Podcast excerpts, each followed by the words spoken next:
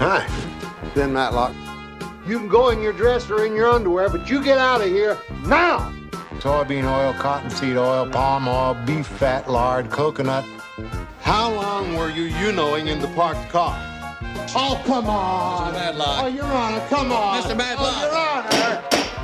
Well, who was that on the phone? Unlocking Matlock. Matlock. Matlock. Wait a minute! Wait a minute! Wait a minute! Wait a minute! Welcome to Unlocking Matlock, the only in-depth deep dive analysis to the hit 80s TV show Matlock, starring Andy Griffith.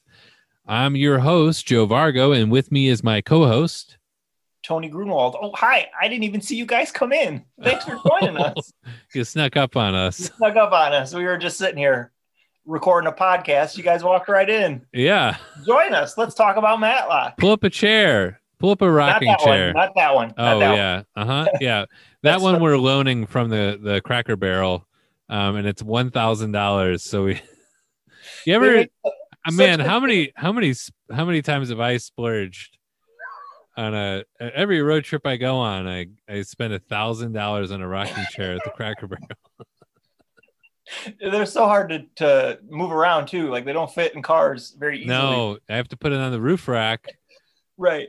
Granny from Beverly Hillbilly style, and it just it rocks right off my roof. What's the action on it though? Like, what's it feel like when you're in it? Like, oh, so the way that my body is made is that I have very heavy thighs and knees, so I rock myself right off the chair every single time, and it's got too much of a good rocking motion. So too much power. It's too much power. Yeah, really messed up my knees again. Man. That's a grand. That's what a rocking, $1,000 rocking chair will get you. Right. It performs too well. Maybe I could sit in it next time I'm over at your place. No. Okay. Sorry. Sorry. No. Welcome everybody to Unlocking Matlock.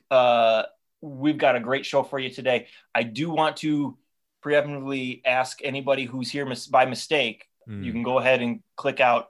I got a phone call about the show.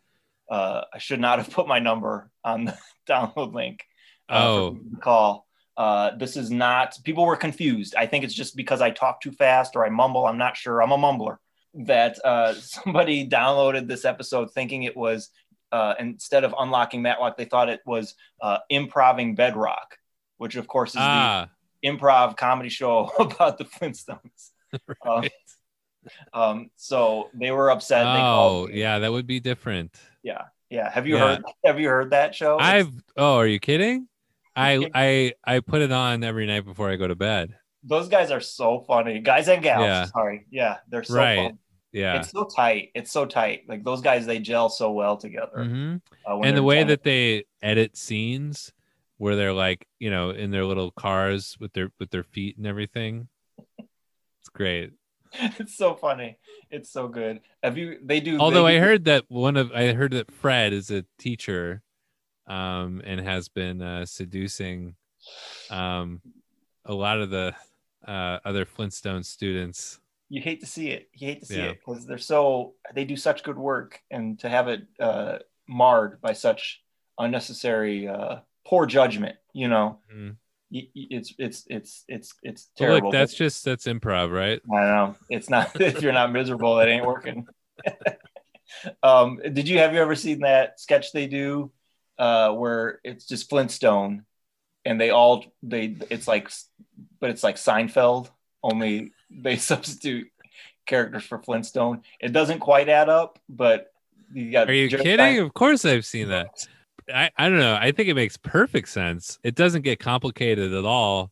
And then I love when they take it even further, and it's Flintfeld. Today's episode is it was a good one. This is a good one. You guys have tuned in on a great time. This is the only time the show broadcasts, and I'm so glad that you guys tuned in on the exact time that it is. Guys, today's episode is called The Cop. Mm-hmm. You know what it's about? A police officer That's right. It's about Our Boys in Blue, and it's about those public servants that we all love who are here to protect and serve. And this show is a real send-up to the hard-working men and women of the police units. As always, we always try to prepare for you guys as much as possible, to let you guys know what you're getting into when you listen to the show. We sit down and we spend hours working on Wikipedia entries for each episode so that prior to the show, you can log in and read it. It was a little difficult, of course, this week because, as you know, Joe, we were suspended. Our regular account got suspended. Yes. Because we were modifying our entries too much. We were changing things too much. Yeah, which is... And so they found it suspicious. Oh, so excuse me for being a perfectionist. You know, right. Excuse me for trying to put the best content on your website possible. You know, pardon me, Wikipedia, Mr. Wikipedia, for perfecting a masterpiece, which is, you know, I was calling you in the middle of the night saying, you know, we did this all. We got to start over. Burning the candles on both ends, which is a phrase I think applies to this. We wanted to make it good. Plus, you know how paranoid I am about losing my data, which has happened to me a number of times. So, like, anytime you've had your data robbed. You've had your data stolen. Robbed, stolen. And then it's gone. It's gone forever. I think that's what people don't say about, you know, data theft is that not only, you know, does somebody else have it, but you don't have data anymore. Right. It's all gone. It's all gone. So, like, you have to make up that data that you lost with new data. It's just a lot of time and effort. So what would happen is we would make a revision to our entry, perfectly normal, and then I would save it, exit the app, quit the app, close the app, shut my computer down. Of course, obviously, as you're supposed to every time. And then Joe would be like, you know what? I don't think we did that right. Let's clarify it. So I would boot the computer back up, load the wait for it. Load the program back up. It takes, I mean, because it's sleeping and yeah. Log in again and fire it up. And Wikipedia, I guess, found all this logging in and out so suspicious. All these entries, locked a lot of our account. So, unfortunately, guys, this week's Wikipedia entry is not as meaty or as tells a story as much as we would like it, but that's because we had to write it from one of our burner accounts. Right. And we did not want Mr. Wikipedia on our scent. So we wrote it in a totally different way. What we had to do is kind of take on these different characters.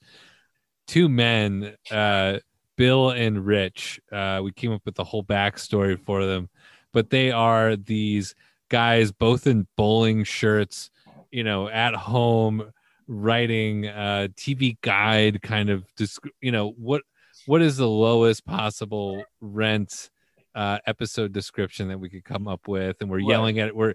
We're yelling about our wives, and we're, you know, we really got into these characters. We really did. We did not want Mr. Wikipedia to know it was us. And we knew that if we wrote as we usually do, that they would flag us right away.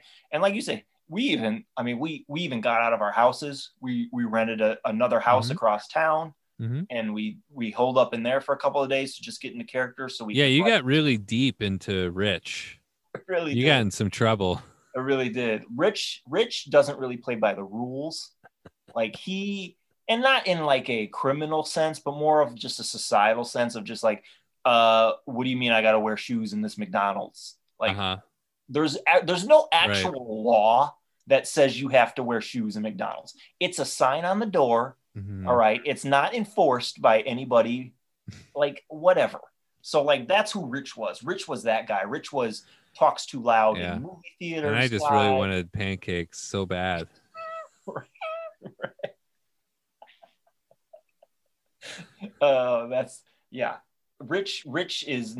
is like all the worst parts of myself, like just personified. Yeah.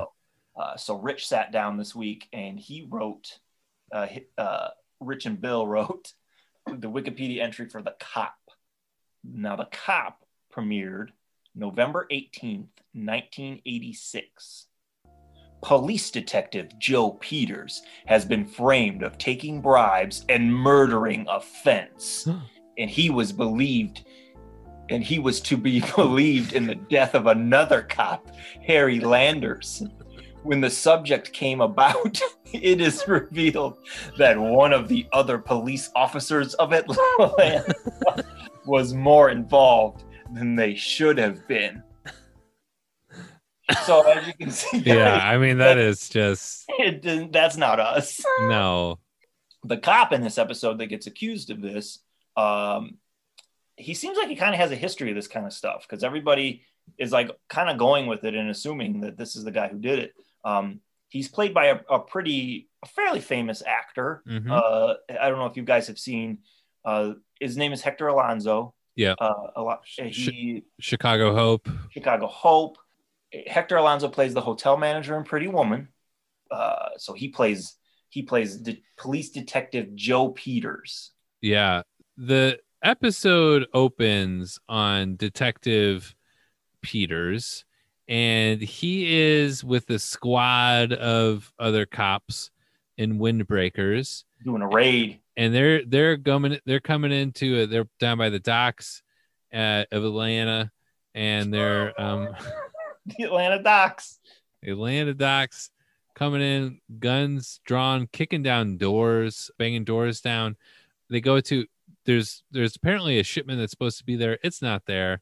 They go in the office and kind of a knowing look from, this criminal. He got a tip.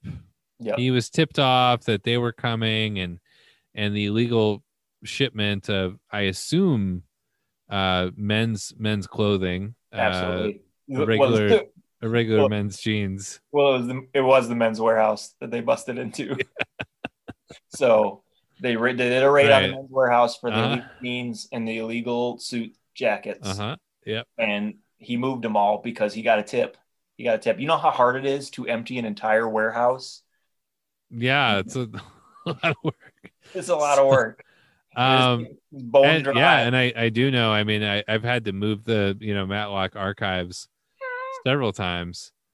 Where do you have the Matlock archive stored right now?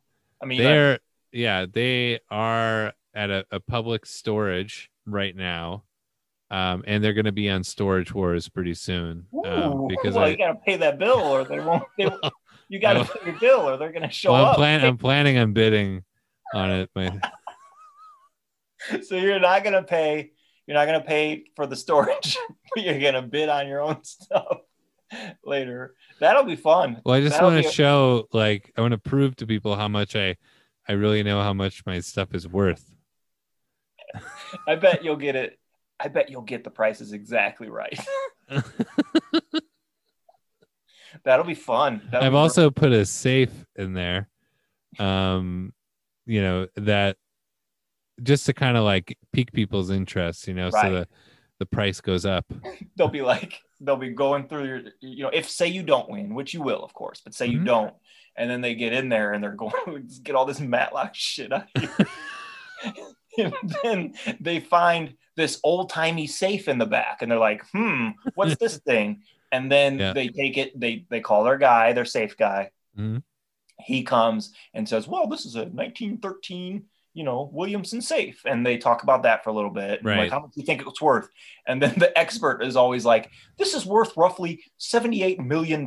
Like, he always throws out the most wild number. And then that's what they think it's actually worth. Right. And then the best part, Tony, is they have to take their Matlock stuff to a Matlock expert. And that's me. And I tell them how much it's worth. Right. And I buy it from them, and it's it's going to bring us a lot of exposure. Is this what fencing is? Are you being a fence right now? I'm fencing, yeah. You're fencing your stuff. That's great. That's great. We better look out because cops do not like fences, and cops bust in on their warehouses and like, hey, where's the stuff? Mm-hmm. And it's empty because they got a hot tip you were coming. Well. Yeah. Don't say that to a cop who's after you because, man, that will throw him into a fiery rage and he'll leap across that table, maybe smack your goon around a little bit, police brutality. Like this guy. Yeah, he's the scariest cop. He's the cop with the leather jacket. And yep. I think that is the. We all know what that means. Right. That's a different kind of. I've noticed some cops wear uniforms and some wear leather jackets. Right. Right. Usually the leather jacket cops are always. Don't you think they're a little cooler sometimes? Oh, definitely. I mean, I think nothing, just put a leather jacket on anybody. It's already 10 times cooler. Absolutely. Absolutely. Do you own a leather jacket? Oh yeah. Well, I used to work at Wilson, in the airport. There was a Wilson's in the airport and, I would, just, hey, where are you headed? I had a whole sales pitch. And once people get a smell of that fresh leather, they can't walk away. Oh, I can't resist it. The trick is just getting them in the store. Right. Once they're in, you got them. Once they're in, you got them. That's great. That's great. Yeah, he's got a leather jacket. So, he's different. That, you know what I mean? He stands apart from the rest of the kind of the boring, but still, we're still proud of you, boys in blue, but you're definitely not as cool as he is. Yeah. So, and he gets pulled away because he is being very aggressive towards this suspected criminal. Right. And everybody sees it. So his partner and his captain, all them, they pull him off. They say, hey, we didn't get him tonight, but we'll get him again next time. So he goes home. And as he's going up to his house, he gets jumped by a bunch of young punks. Yeah, a couple of roughnecks. Yeah. One guy had his sleeves rolled up. What? If I see somebody with their sleeves pulled up, I automatically cross the street. Right. I go to the other side. I assume that they their leather jacket is on the back of their chair at home. Right. Right. I don't know what's rolled up in those shirt sleeves. Yeah. It could be a pack of tobacco cigarettes. Yeah. It could be a switchblade, something. Right. I don't know. I believe that those were Atlanta greasers that beat him up. The famous Atlanta greaser gang, of course. Mm-hmm. They hate rules and society. You know what they love, though? What? Summer. They do. They love summer because they can meet hot Australian girls in the summertime and then invite them to come to their high school. Right. Where everybody is 45 years old. It's a great time. But yeah, so the cast of Grease beats up Hector Alonzo and they steal his badge and they steal his gun, which don't do that. Don't ever take a cop's badge and gun. Right. They don't like when you get near them or touch them or do anything like that. That is a big no-no with cops, as they've told me several times. So yeah, I don't recommend it. They take his badge, they take his gun, they take off. As they're leaving though, he grabs one of them and he like rips their pocket, and receipts and stuff fall out. So he gets a clue on who did it because there's this laundry receipt in this young punk's pocket with right, which is very responsible of them, is that they're taking their leather jackets to the laundromat and not doing it at home. Right. No, you do not. You want to dry clean your leather jacket. You don't want to. You don't want to throw that puppy in the washing machine. No, not with your towels or anything like that. It's just going to ruin it. And that was my main thing when people were checking out at Wilson. I would say, hey, you don't want to put this baby in the washing machine. I always like that. You always pulled them close too. Like it was like a secret, like trade secret of leather jackets. Like, hey, you don't want to put this baby in the washing machine. Like you'd be like just warning them and then wink and they'd be like, oh, okay. Yeah. And then as they would leave, they'd be like, that man told me not to wash it in the washing machine. Like as if it was some big secret. But yeah. So he's got a clue on who just jumped him and robbed him. Cause he's got this dry cleaning receipt. So that's a lead he's going to follow up on. He's going to check it out. And yeah. Like what was that? I was mugged. Like what a crappy day. We didn't get the shipment. Now, right. Great. Now I'm being mugged at my front doorstep. Right. What a horrible. What's next? Book. I don't even know. So he's out there chasing him around. And what happens while he's out doing that? Well, the guy that he was after in the warehouse with the shipment, he gets shot and killed. Yeah, not looking good. No. Because, you know, he was just really mad at him just earlier. And typically that's how police work is done. They say, oh, anybody mad at this person? It's and those are question. Yeah. Yeah. So it's either they look at the family first, always look at the dad. Right. Or if there's like a shifty brother. Right. It's the rhyme. It rhymes. So it's like, look at the dad, ask if someone's mad. Got a creepy brother? And then it's probably the mother. Look, yeah.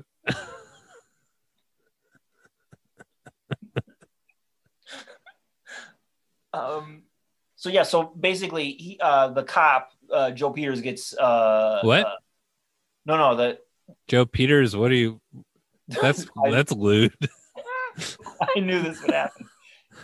I didn't Peter or anything. No, I'm not talking about that. Joe, the name of the character, the cop in the show is also Joe. Okay. So your name is, so I know, but okay. All right. So we're gonna have to be careful. Weird. Okay. All right. That's should right. I say the whole name when I say it, or if I no. I'm just not I'm not used to this. No. Okay. So basically, our detective Hector Alonzo, he has been accused of shooting the fence, and so he needs Matlock's help. So Joe goes to see Matlock. Our hero Matlock finally appears, and he is collecting eggs from his chicken. That's right. Matlock is at home in his hen house. He's in his backyard. He is got a basket, ready to collect some eggs. He's also feeding the chickens, and he is. I didn't know this, Tony, but you do say "here, chicky, chicky" when you feed chickens. You do. You have to say. You have to. They won't give you the eggs if you don't. Right. They won't give you the eggs if they don't. Mm-hmm. So you have to say "here, chicky, chicky." Here, chicky, chicky. You have to put them in a basket. You can. There is no other container for eggs to collect eggs in. It always has to be a basket. So now this makes so much more sense because I know in previous episodes, Tony, Matlock loves cooking eggs. Yes. And he loves cooking a ton of eggs. So I finally feel like I understand. He's got a bit of a problem at home. He's got too much of, because he had a lot of chickens. He's got a heavy egg output, and he's living alone and probably consistently eating 12 eggs every single day. Absolutely. Absolutely. It's what a lot of skinny white kids with dreadlocks would call getting high on your own supply. Right. So that's what Matlock is really doing. Is he loves eggs. He loves big, huge heaping piles of eggs. So basically, like, he has his own kind of chicken farm in his backyard that all day, every day, he has unlimited access to eggs. Basically. Right. So. Yep. And he gets a visit from Detective Peters. Joe. What? Oh, no. Detective Peters' name is Joe. What? No. Okay. No. So the Hector Alonzo, the actor, he's playing Detective Joe Peters. Okay. I don't know why you keep saying that. Oh, sorry. I didn't Peter anything. This is gonna be a mess. Yeah. He comes. So Detective Peters. Yes. Goes and sees Matlock and says, I need your help. I'm being accused of killing a guy. I didn't do it. Matlock is he's a little suspicious because he knows Detective Peters doesn't quite play by the rules. He's got a leather jacket. So that, you know what that means. You know, he's kind of a wild card. So he takes the case anyway, because at heart, he knows Detective Peters is a good cop. So Matlock gets his gang together. They start investigating. He's got Charlene on the case. Charlene back in action. She's been kind of MIA the last few weeks, but she's back, doing her thing. He's got Tyler investigating as well. Tyler, not a big fan of Detective Peters. Detective Peters apparently has gotten a little rough with some of Tyler's friends in the past. So, you know, he's there's a little animosity. I don't quite know how Matlock is going to be able to pull all this off. So there's lots of things that aren't going in Matlock's favor as far as solving this case. It looks like Detective Peters did it. Matlock's got the whole team helping out on the case. He's got Charlene, he's got Tyler. Even Detective Peters is like, let me help out however I can. Matlock's like, fine. You're so this big laundry, you know, dry cleaning clue, which you won't shut up about. Yeah. Why don't you go look into that? So he's like, all right. So Tyler and Detective Peters, they do a stakeout on the dry cleaners where he got the ticket from the young, the cast member from Grease that robbed him. So right. They're staking it out. Yeah. In Tyler's bright red convertible. Great stakeout vehicle. Yeah, you can see the 360 just around someone's entire head.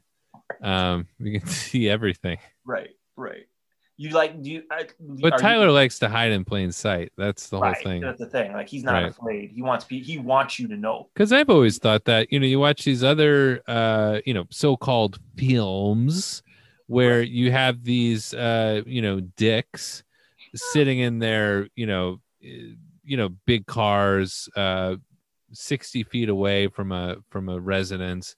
You know, like that's exactly the kind of car you're going to be looking for. You know, exactly. I look for it all the time when I open up my window and I say, hey, honey, hasn't that Buick been parked there for, you know, a few days? And, you know, I think that's a stakeout car. Absolutely. I'm really good at pointing them out. Right. But you know what I don't point at is the car blaring jazz in a convertible right in front of my house. I don't point that one out because that would be crazy. Right. Police aren't going to do a stakeout in that kind of vehicle doing that kind of thing. Like, he always catches you by surprise by doing those kinds of things. Yeah. But maybe we need to look into that kind of vehicle next time we do one of our stakeouts. Mm-hmm. Well, I think it would be good at least to have the open air situation while we're cooking a steak in the car. Steakums, yeah. Yeah, it would be good to have, and it just, you know, my body odor as well. When I get adrenaline pumping in a stakeout, I can't keep up. I have a speed stick in there with me, and I just can't keep up. I very rarely see original speed stick, like the generic, like the non, like it literally says original on it, as if it's like classic, the classic potato chip. I got them a lot. I got a ton of them. I won a contest in the 90s and got a lifetime supply of speed stick. It's great. I thought, you know, they'd give you one every week or every month, but no, they just drop crates and crates of deodorant off at your driveway. You need it because anytime you feel the action coming, the blood, you know what I mean? Where it's gonna get your. No, they've been useful. Yeah, you start loading up on that, and I'm like, Joe, we gotta go. He's getting away. And you're like, just under. You're lifting your shirt up and shoving it underneath your shirt. Yeah. And so it works out though. I'm appreciative. Believe us. Believe me. Yeah. Anybody who's around you appreciates it. So doing a stakeout, checking out the dry cleaners, and guess who they see? Kanicki from the cast of Grease walk in that jumped him, and then he's like, let's go get him, and we got ourselves a classic Matlock foot chase. Oh yeah. So they're chasing this guy through the dry cleaners. The Grease guy runs out of the dry cleaners and jumps, does not open the passenger, his friend comes around the back with his car, and he jumps completely through the window without even opening the door.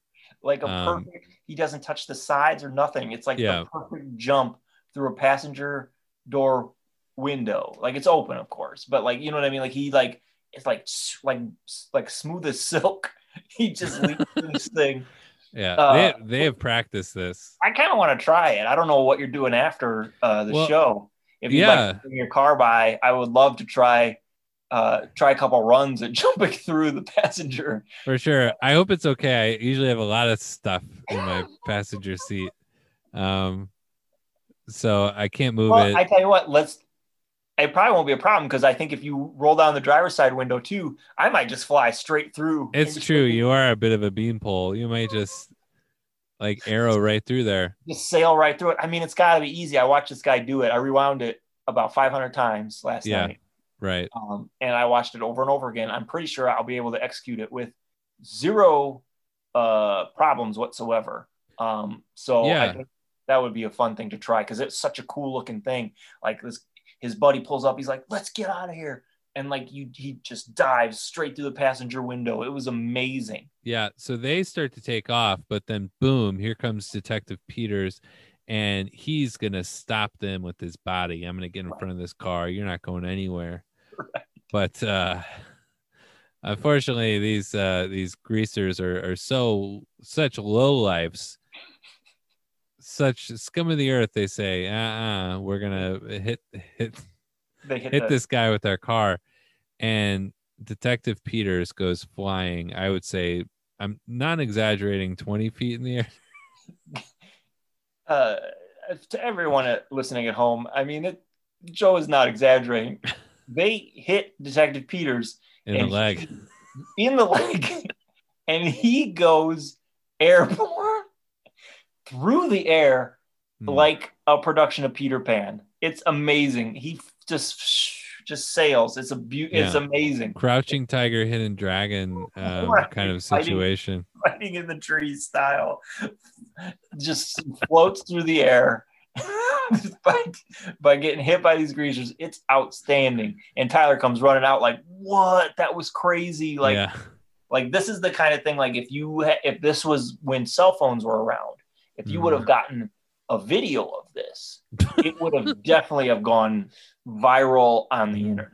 Right. And I think this was on some of those death tapes were floating around. And I would always say, guys, that's from Matlock. Or we get all excited. You know, because during a sleepover, you'd go over that one friend's house who had those tapes. Right. And it was like, "Let's watch these." And you'd be like, "I just kind of want to go to sleep." Wait, these are real, actual people dying? Why? I mean, the kids, I mean, you hate to get real ageist, but the kids today don't know how good they have it, having access to such a wide variety of terrible things to watch. Whereas when you and I were growing up, there was those 3 tapes with, you know, what, an hour and a half of just the most horrible things you could find. Right. And they're lucky just to have cell phones to be able to call their parents and say, "Please pick me up. I'd like to go home. I don't know why I'm here." They keep rewinding. There's this monkey. He's getting electrocuted. It's very disturbing. I don't want to watch this. Mom, please come get me. It's very disturbing. But they included this in that. It's pretty outstanding. It's an amazing, I mean, you hate to call a hit and run amazing, but it's a great action scene. Absolutely. And so now Detective Peters, his leg is broken, and he still wants to proceed with the trial. He doesn't want to hold it back. He just wants to get her done. He wants to get her done. He wants to get his name cleared and go back to doing other cop stuff. Yeah. So he's not going to let this hold him back at all. Pretty good setup in the hospital. I think he's got the leg elevated in the sling, the arm in the cast, and he's got he can play a triangle in the middle there. He's right. Got a nice. It's a great setup. It really is. I hope to have an injury like that someday where I can have. I hope to visit you when you have the injury, and I hope to sit on the bed that it makes your one leg. There's some kind of elaborate pulley system that throws the bedpan into your face or something. I mean, I can't wait for that to happen. Right. I can't wait for that to happen. Matlock's like, "All right, I'll keep going. I'll keep going." So one of the other things that Detective Joe Peters has going against him is that they have apparently an eyewitness who says he saw Detective Peters shoot the warehouse Spence.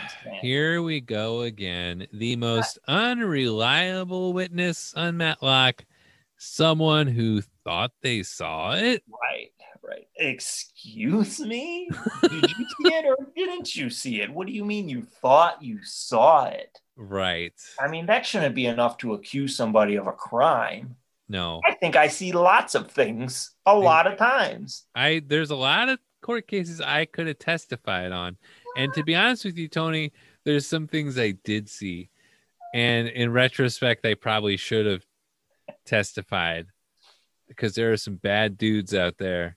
But I didn't because I wasn't sure. And I didn't want to be, a false witness. That's right. You don't want to be a false witness. Also, like, as we've talked about on this podcast before, perjury is about the worst crime you can commit. Yeah, big time. Knowingly to lie on the stand after you place that hand on the old good book, and tell a lie on the stand is the worst thing you can do. So if you're not 100% sure, I say good for you for not testifying.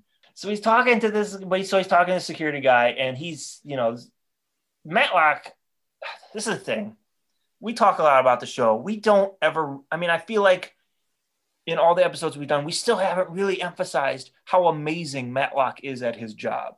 Like, he's so good, you guys. Like, he's like the best at lawyering that you will ever see. He has done research and he has done investigations into this witness before he put him on the stand. Like, that's crazy to do all that homework before somebody even gets on there. He finds out that this security guard has a criminal record. This security guard has been in and out of jail before. That he's 32 arrests. 32 arrests. Joe, I've never done 32 things in my life. I can't think of a single thing I've done 32 times. Well, you have tried 31 flavors at Baskin Robbins, so you're getting close. Nope. Okay. Nope. No. They're always out. They're always out. I'm sorry. The peach one. They're always out. That's my favorite. You're the one who's always eating it. So this guy's been in and out of jail. He shouldn't be a security guard. He shouldn't even be bonded. I don't know what that means, but Matlock said it a lot. He did, yeah. That's where you just kind of let Matlock's expertise and you just kind of let it whisk you away and you don't ask a lot of questions. Absolutely, absolutely. This is the thing. Like, why would you even get up on that stand to tell lies or to be, false if you knew Matlock was going to be standing in front of you?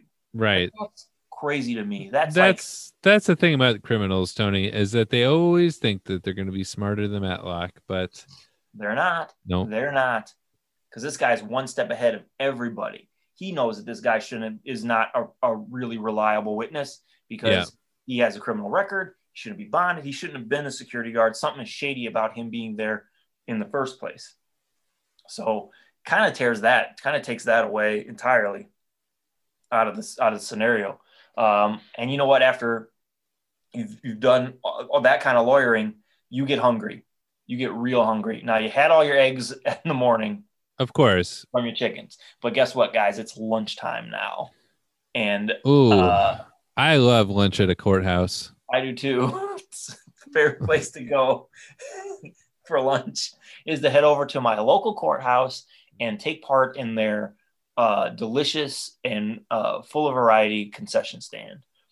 And that's what Matlock does for lunch. He helps himself to a delicious hot dog. Yeah, this is the first hot dog appearance on Matlock. Mark it down. Mark it down. Number one hot dog was the episode How Appropriate, the Cop. We're starting a long, beautiful tradition of Matlock eating hot dogs here. Yep, this is great. And it's so I feel like thematically it also works, because wouldn't you say that police detective Joe Peters is also a bit of a hot dog in general? Because he's bald on top, and he's he has a relish colored leather jacket. Yeah, exactly. Matlock's getting some hot dogs. He's getting something to eat for lunch, but guess what? He's not going to be eating alone, because he's invited the police captain to come have a bite to eat with him. And guys, let me tell you, this police captain, he is so excited to go eat lunch with Matlock. Why wouldn't you be? Yeah, free hot dog. Free hot dog. That's pretty cool. I like courthouse hot dog. What's your top three places to get a hot dog? Mine are the courthouse. Yeah. I like the ones outside of hardware stores. Of course. And a third place that I can't think of right now. Oh, well, third place is easy, Tony. That's at a baseball game. I forgot America's pastime. Yeah. No, I know that when I was going to court often as a little boy, when my parents were both in court about their alimonies and how much, arguing about how much child support each of them would have to pay, because I wasn't living with either of them. Those courthouse hot dogs are were a real touchstone for me. They're reliable. They're always there. They're always lukewarm and just ready to eat.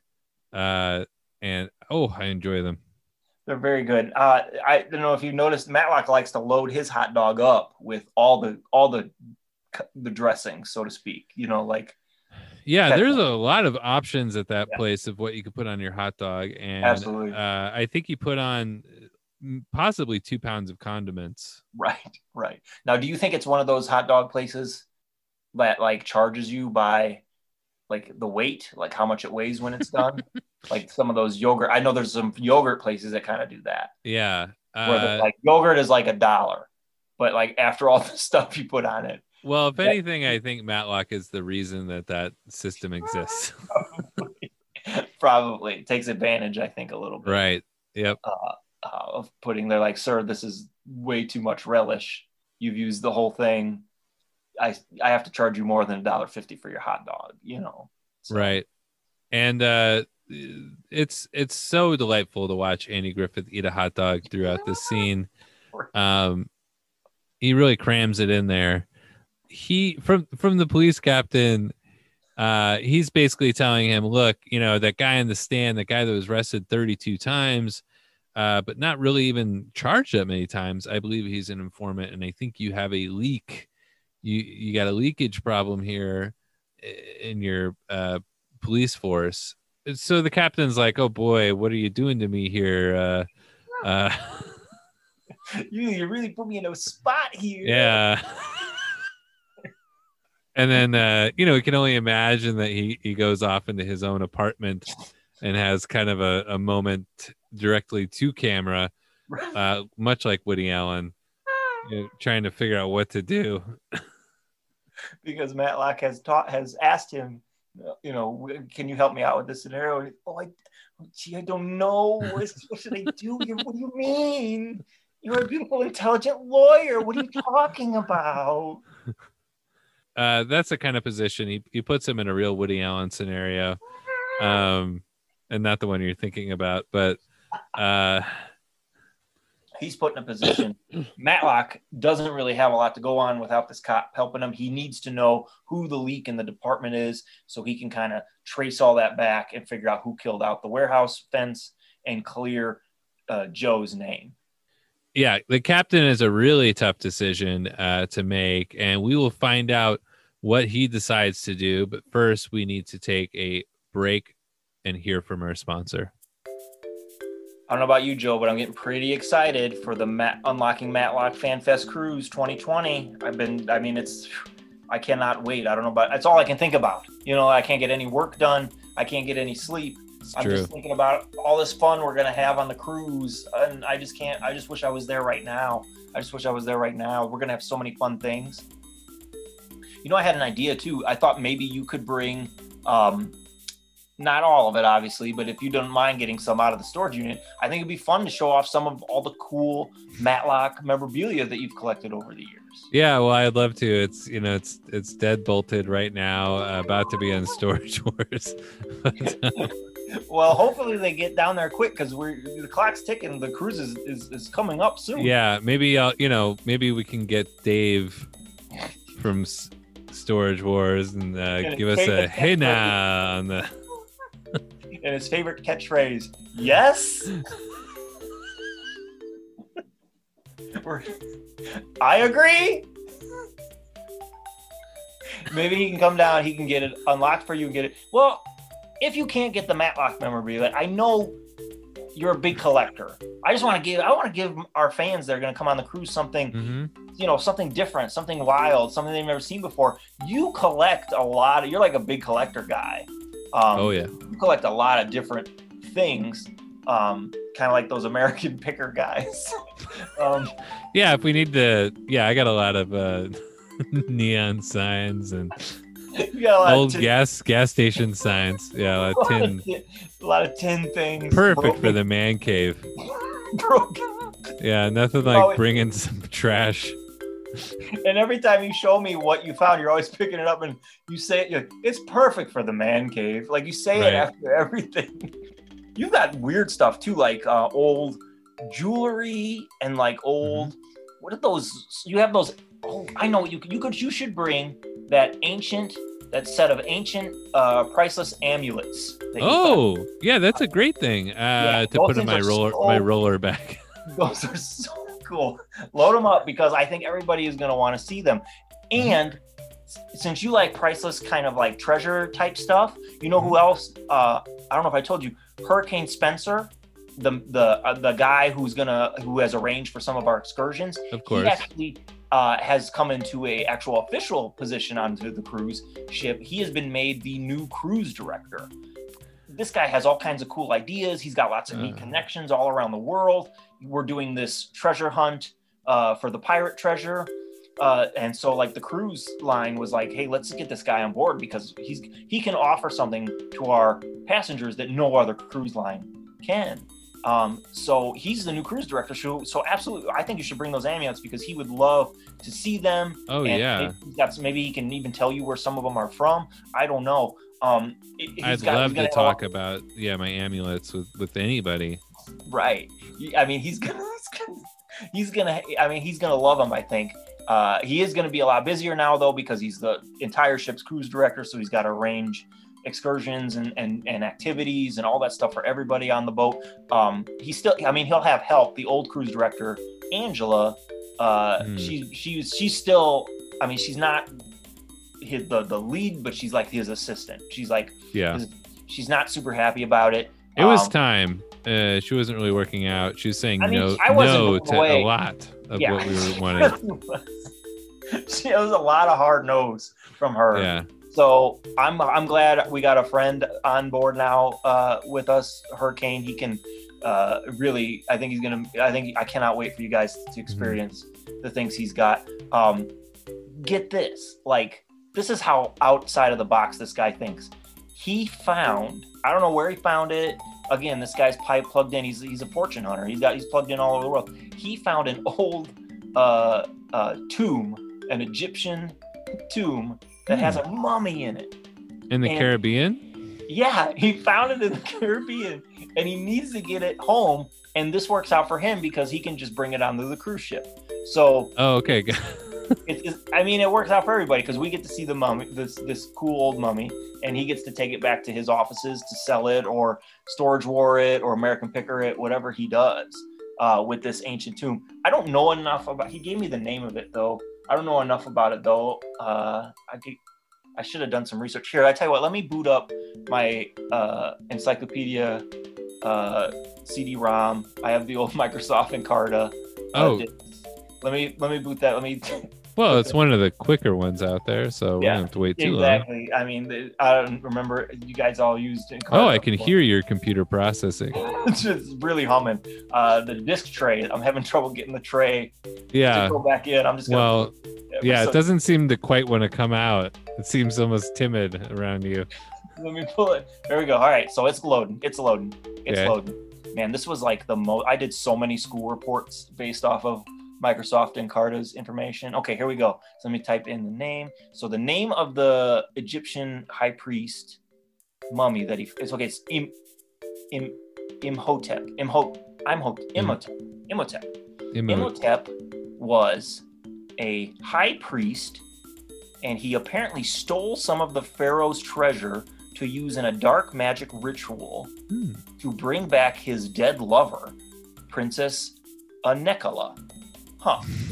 And apparently the treasure included the pharaoh's jewels, some gold, and some amulets. That's awesome.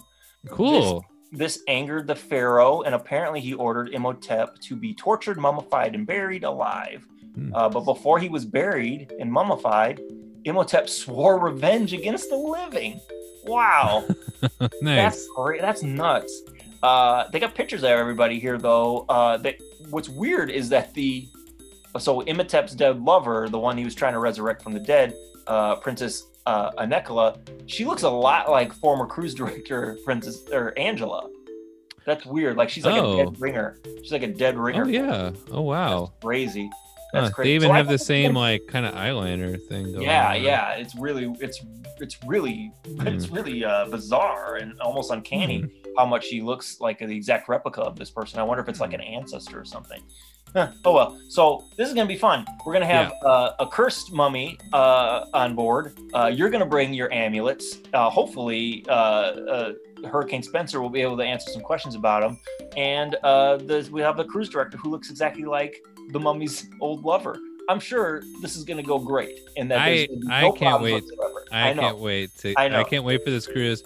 I can't wait to get some shots, with the mummy and wearing all my amulets like I'm Mr. T. That's what I was just gonna say. You should put the amulet right on the mummy. I was thinking, put the amulet on the mummy and then also like a cocktail in his hand. We're having a good time. Yeah. Maybe big straw hat. What about one of those like lays we'll put like around his neck? Oh yeah, that'll be hilarious.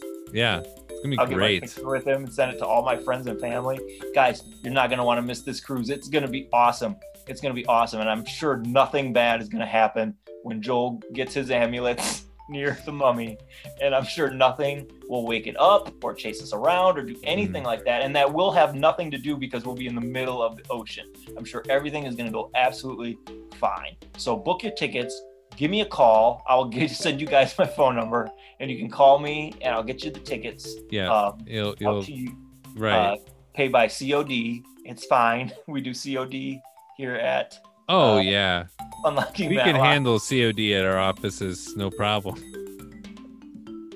So give me a call right away. That used to be a really big problem. We just could not handle it coming in that way. We figured it out. We fixed the glitch. It's fine now. Get us those CODs. We'll get you your rooms booked. We'll get your excursions booked. You're gonna want to get your picture next to the mummy and the amulets and the woman who looks like the mummy's dead princess. Mm-hmm. You're gonna want to be real up close for it. And guys, plenty of unlocking Matlock fun as well. Absolutely, guys. You are not gonna want to miss it. Book your tickets today for the Unlocking Matlock Fan Fest Cruise 2020. Our sponsor just keeps adding more and more incentives to what's already an amazing product, and it's so incredible. I love it. I love products. I love hearing about products. Mm-hmm. I love thinking about them. We're so lucky to have such wonderful sponsors on the show. Yep. We come back to Matlock. He's out of the courtroom again, and he is back at the food court of the courthouse. Boy, this food court is busier than one at like a shopping mall. That's right. I mean, Matlock can't stay out of it, and he's been in there so much that he's actually run out of cash, and he's hitting up his daughter Charlene. He's like, hey, can you spot me a $5? And she's like, is this for hot dogs? And he's like, no. Yeah, he says he lost his wallet, or he left his wallet in his other suit. And I mean, come on. He spent all of his money today on hot dogs. I mean, we have no idea what's going on, how deep this hole is. Right. How much do you think you could spend a day on hot dogs? Well, I guess like we talked about before, where the good places are to get hot dogs. So if I'm going to get them from places I like, I guess I'm spending a lot of money on court fees that day. We're talking a couple grand. I'm going over to Home Depot. I'm getting some supplies there. So it's another couple $100. And I'm going to a baseball game. So it's a full day. Yeah. It's a full day of hot dog eating. Right. Do you think, I'm sure we'll get into this in later episodes, but do you think that Matlock would be, since he loves hot dogs so much, do you think Matlock could be a contender on that 4th of July hot dog eating competition that they do every year? Do you think I think Tony, of course he could if he wanted to, But I think the thing about Matlock is that, you know, he understands that every moment is precious and you don't waste something like a hot dog. You don't put your bun in water. You don't. It is disturbing. Every year on the 4th of July, I tune in and see what is clearly, easily the most disturbing thing I've ever seen, which is men and women dipping their buns in cups of... I feel like that shouldn't count. I feel like they missed a really good opportunity to say, I don't know, that's kind of not technically like you're eating a hot dog at that point. Exactly. It's very disturbing. It's but very they let disturbing. It slide, and now it's. I mean, it's when you get practice, it's like, oh, of course, have a cup of water beside you. Yeah, I mean, you think about back in the days when people never called Michael Jordan for like fouling, and you know what I mean, these kinds of infractions that most other players would get. When you get a superstar athlete like the most famous athlete in the world, Kobayashi, shoving those hot dogs into his face. I mean, when you see the artistry and the wizardry that man can do, you let him get away with whatever you want. Wet those hot dogs. Do whatever you do to get 38 hot dogs in your mouth in 30 seconds. Yeah, I'm really looking forward to the ESPN's documentary, Last Wiener. It's going to be great. It's going to be great. You know what? He also does not like that player from the Pistons. He hates Isaiah Thomas as well. Kobayashi also hates Isaiah Thomas. It's weird. It's a weird story because he actually, when they were putting the Dream Team together, did also call in and say, any way we can keep Isaiah off the team would be great.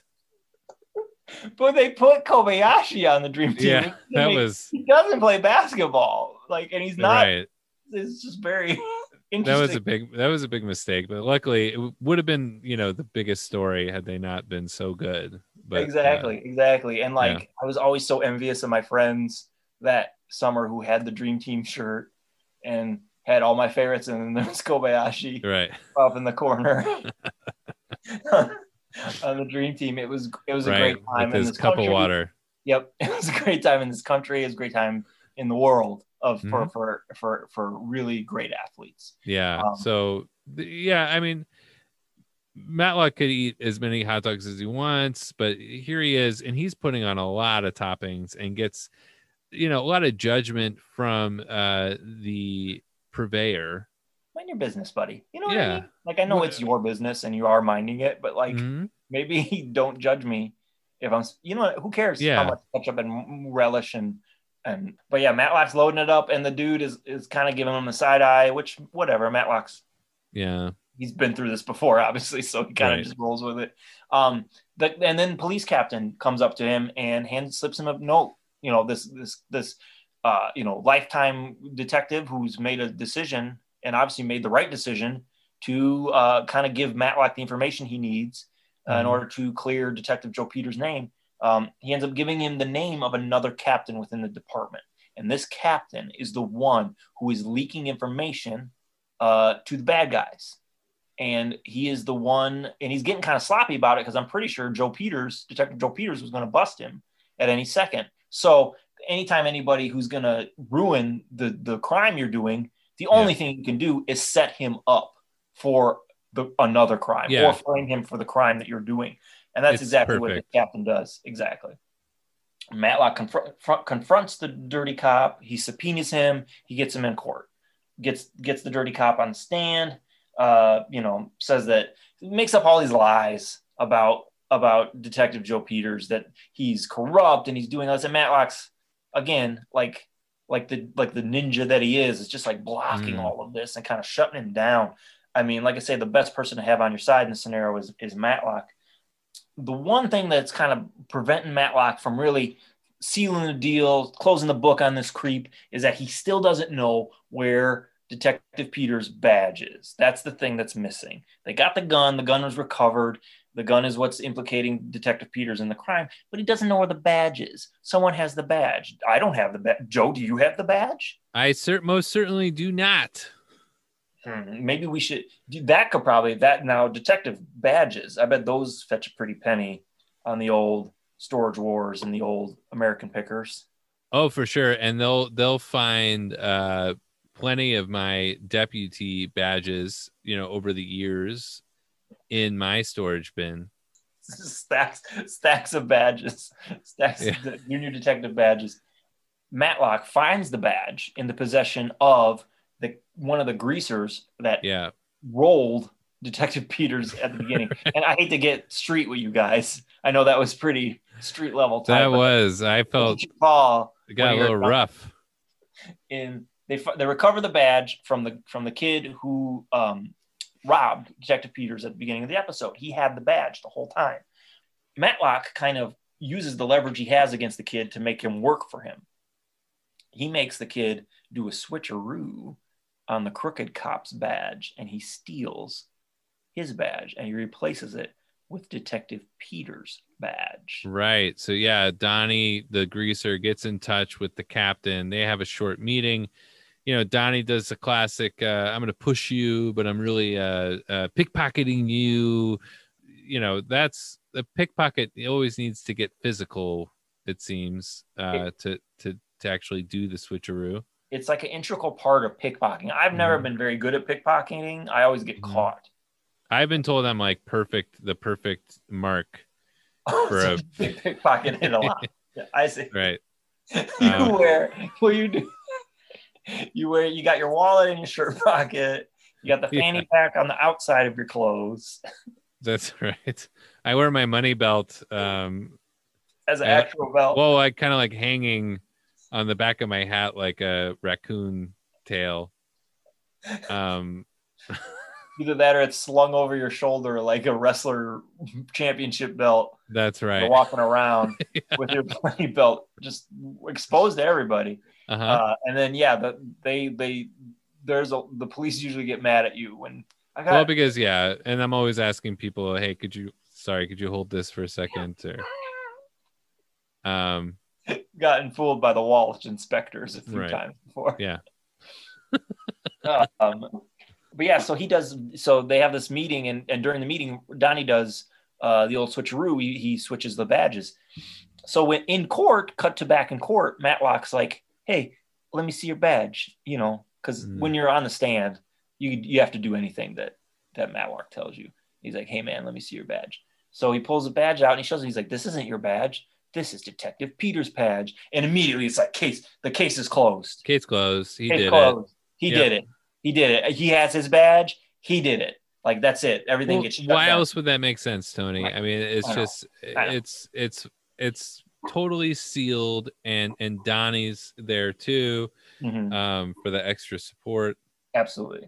Matlock just explains what happened, and unfortunately, this is still a court case in this country where right there they can't just say, okay, Matlock, you clearly solved it, and the judge can't just be like, you know, this is over, everybody go home. They have to, you know, toss it over to the jury. Our good friends, the jury, always there to be helpful, never any burden whatsoever.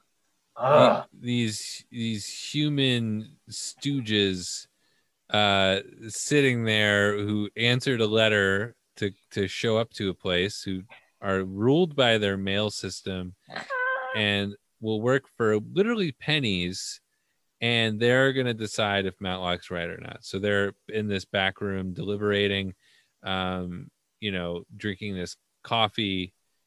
I mean, what's even going on back there? Who knows? They're probably back there not talking about the case, not allowed to talk to each other about the case. Right. So they're back there just chit-chatting about their, wasting everybody's time. Yeah. We got a professional lawyer out in front, Matlock, basically doing all the legwork, doing all the hard work. And meanwhile, these jurors are back there throwing pencils in the tiled ceilings and then, you know, doodling on notepads. Yeah. Just wasting time, and for them to just trudge out and be like, we find him not guilty, and everybody's like, oh, thank you, jury, thank you for coming to this conclusion. Right. And all 12 of them then get to go home and they'll realize, wow, that was the best thing that ever happened to me, watching Matlock crack that case right in front of me live time. Right. It's like watching a great composer orchestrate a symphony. Yeah, a great composer get someone off for murder. Right, exactly. Exactly. And yeah, so they agree, not guilty. Detective Peters is free to go. Free to go. All the cops are happy to see him. Yeah, you did it. You're free to go. And they share a look. I don't know if you noticed it, Joe. Of course you noticed it. They share a look with Matlock. And it's a look of respect. It's a look of recognition. And I think it's a look that tells everybody that cops are here to help each other out, to help you out. You know, the cops are here to make sure that rules get followed and that nothing bad ever happens. And if something bad does happen, you can always trust a cop to take care of it. 100%. Take their word for it. Right. Tony, like we do on every episode of Unlocking Matlock, we have the Don Knotts watch. Now, Tony, was Don Knotts in this episode? Don Knotts was not in this episode. All right. Thank you, Tony, for that Don Knotts watch. He was not in this episode. Hopefully he will be very soon. I'm missing him. Can't wait. Can't wait to see the DN. The DN. Can't wait to see him. That's right. Yeah, slide right into that DN. Don Knotts is going to slide into your DNs sooner or later on Unlocking Matlock. Yeah.